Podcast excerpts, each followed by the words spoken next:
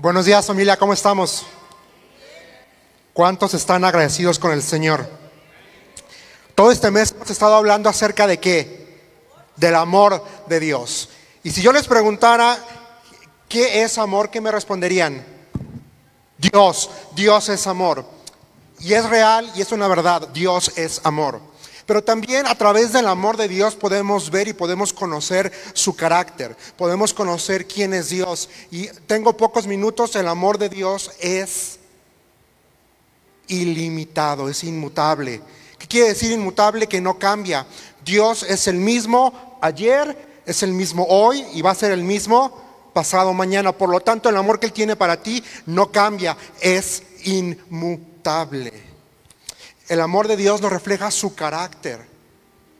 Él está listo y pronto para intervenir en tu vida, en tu situación y derramar gracia sobre gracia sobre gracia a un nivel aún más alto.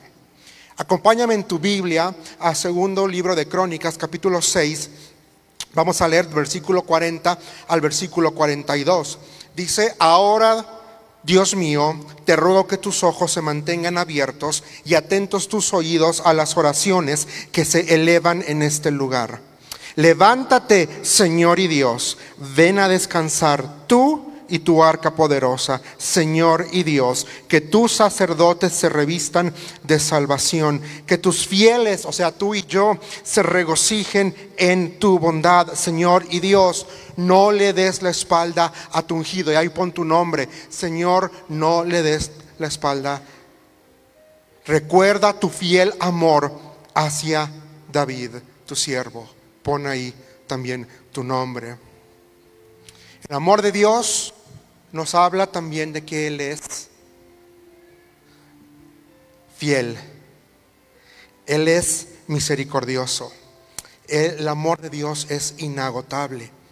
Es un amor leal. Y quiero recordarte en estos pocos minutos es que seis características del amor fiel de Dios. Primero es que Él escucha, Él te escucha.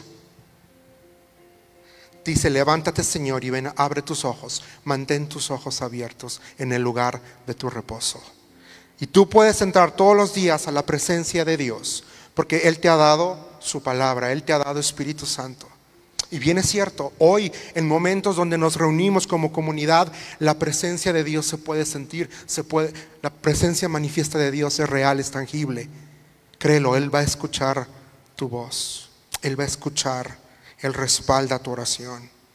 Puedes con confianza entrar al trono de la gracia. Pedir audiencia con aquel que te amó primero. El amor de Dios trae salvación. Cuando yo tengo duda, cuando tengo temor, cuando tengo incertidumbre, cuando quizá a veces sientas rechazo, yo sé que puedo cubrirme con lo que esa cruz representa. Salvación porque Él me ve. El Padre me ve a través de los ojos del Hijo y me ve cubierto con la sangre de Cristo y me ve perfecto. Me ama, Él te ama, familia. El amor de Dios también produce gozo. Que tus fieles se regocijen, dice el texto, en la bondad. ¿Cuántos han experimentado la bondad de Dios? ¿Cuántos comieron en la semana? ¿Cuántos vistieron? Algunos comimos de más el viernes. ¿Cuántos están vestidos el día de hoy? A Dios gracias, ¿verdad? ¿A cuántos no les ha faltado y Dios ha provisto y Dios ha... Amén.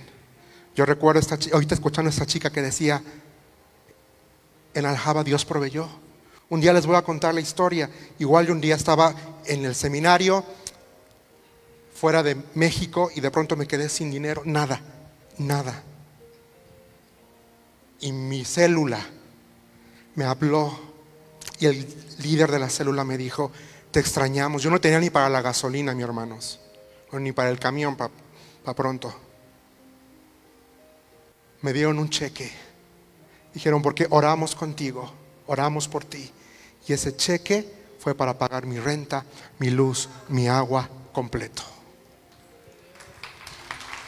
Alguien puede alabar al Señor. Él es bondadoso. Y eso produce gozo. Pero también Él te guarda, el amor de Dios te guarda como en una cajita. Porque alguien aquí tiene que escuchar, Dios te dice, eres mi posesión más valiosa. Eres la niña de mis ojos. No hay dolor más grande que Él no pueda cubrir. No hay nada que se oponga al poder de su amor.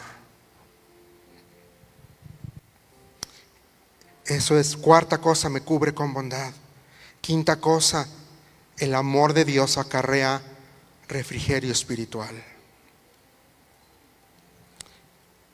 Podemos experimentar al Señor por medio de la alabanza, por medio de la adoración.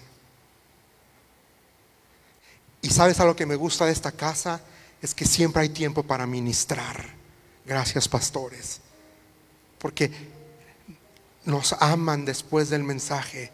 Y hay un tiempo para dejar que Dios toque vidas, para dejar que Espíritu Santo hable de forma particular, individual.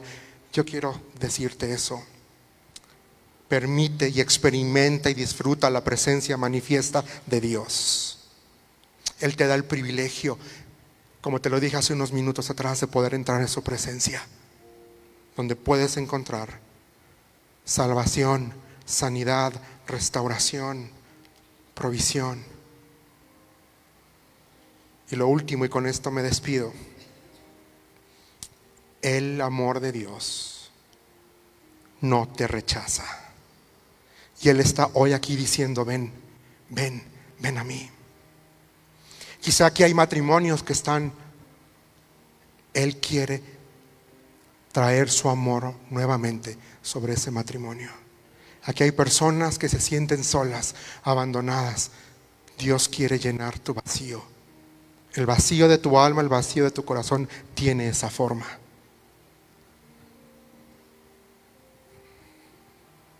Él nunca te va a rechazar. Quizás estás aquí y dices, la regué, me equivoqué. Él no te rechaza. Quiero decirte esta mañana que Él está, el amor de Dios está disponible para abrazarte para curar tus heridas, para vendarte, para restaurarte y para decirte levántate y anda. Porque fiel es su misericordia. Familia, el amor de Dios es real. Él no nos da la espalda y Él siempre recuerda su fiel amor por nosotros sigamos en la presencia y preparando nuestros corazones para lo que Dios va a seguir haciendo, para lo que Espíritu Santo va a seguir haciendo, pastor.